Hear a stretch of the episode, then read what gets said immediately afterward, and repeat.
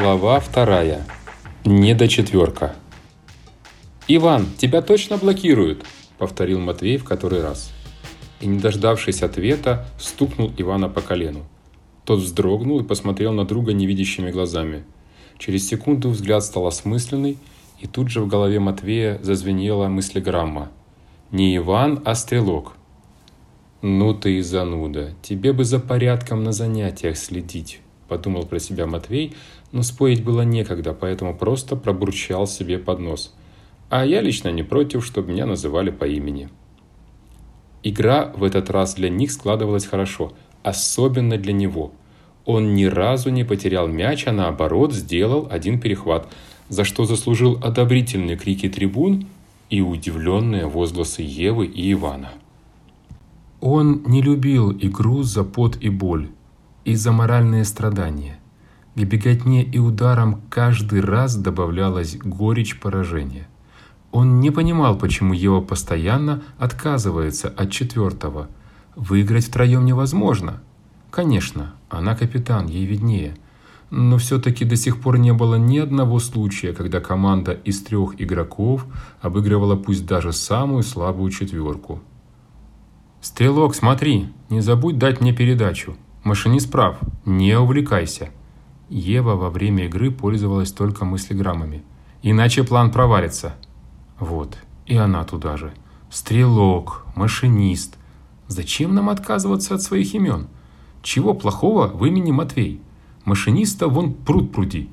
А Матвея всего трое, он проверял. Кстати, ему очень нравилось имя Ева. Да и сама Ева. Хотя она жесткая и упрямая, но ведь таким и должен быть капитан, наверное. Иван тоже был упрямым, но не настолько. Он прислушивался к доводам и менял свою точку зрения, если аргументы его убеждали. Это Матвею нравилось. А еще нравилось то, что Иван был почти полной его противоположностью. Высокий, стройный, с тонкими чертами лица, он был как бы антиотражением Матвея, слепленного неумелым мастером из грубой глины. Зато Матвей был очень сильным. «Внимание по местам!» Команда старшего запустила последнюю часть игры. Матвей занял позицию. «Хоть бы побыстрее все это закончилось», – подумал он и испугался. «А вдруг Ева или Иван услышат его?» Фух, пронесло. Мемоблок спас. Иван отбежал на свою точку, Ева на свою. Они образовали треугольник. Иван и Матвей почти на одной линии впереди, а Ева между ними чуть в глубине сзади – она взяла мяч и послала им направленную мемограмму. Репа. Ну да, смешно. Именно этим мемом Ева подбадривала друзей в сложных ситуациях, мол, все будет проще пареной репы. На словах так оно и было, но на деле троим очень сложно навести обманные образы сразу на четверых. Еще одна морока для него. Мало ему беготни, толкотни и иногда довольно болезненных ударов в разные части тела – надо еще изображать из себя кого-то другого. Говорят, сильные игроки могут внушить противнику все, что угодно. Например, что ты сейчас не на поле мяч ловишь, а загораешь. Наверное, со стороны это выглядит очень смешно, особенно когда наваждение уходит, и ты приходишь в себя лежащим в одних трусах посреди игрового поля. Но если ты не супермозг и не можешь вызвать у противников галлюцинации, то остается только одно – выиграть пару метров за счет обмана. Матвей точно не супермозг. Максимум, на что его хватало, это внушить рядом стоящему человеку, что перед ним девчонка. В этом обмане крылся их план. Он должен был превратиться в Еву, а Ева в него. А к тому моменту, когда их трюк вскроется, Ева уже приземлит мяч в победной зоне.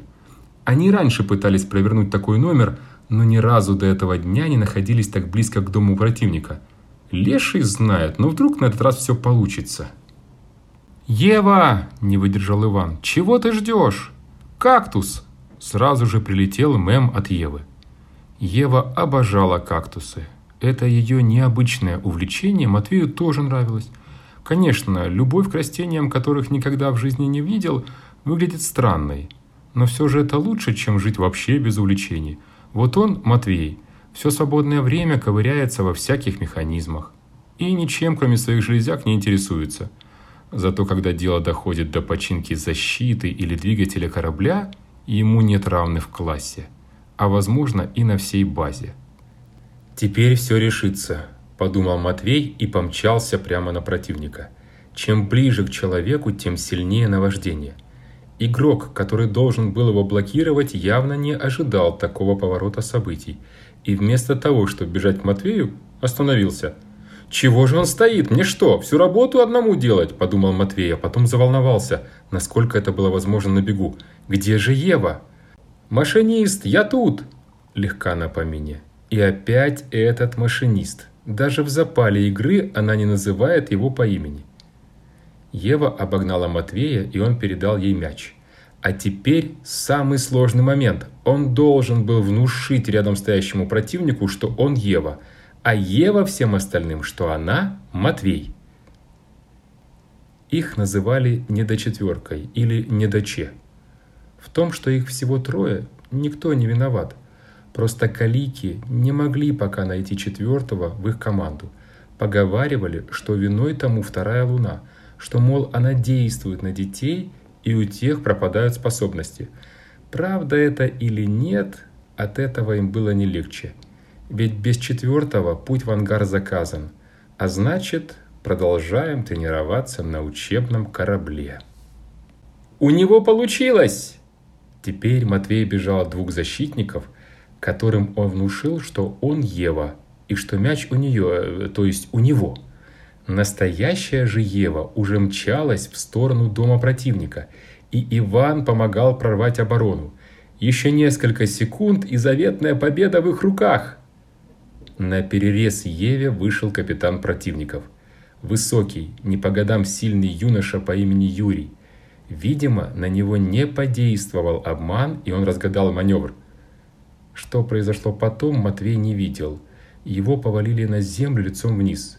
Конечно, его наваждение сразу ушло. Одновременно отбиваться от нападающих и думать, что ты девчонка, сложно. Защитники, разозленные тем, что их обманули, быстро вскочили на ноги и из-под тишка пнув Матвея пару раз по ребрам. И ни капельки не больно. Он поднялся одновременно с сигналом окончания игры. Безрадостная картина. Ева лежит придавленная Юрием, мяч катится в сторону. Иван зачем-то бежит за ним. Табло беспристрастно фиксирует их очередное поражение. Так я и знал. Матвею было неважно, прочитают ли его мысли другие люди. Нам никогда не выиграть без четвертого.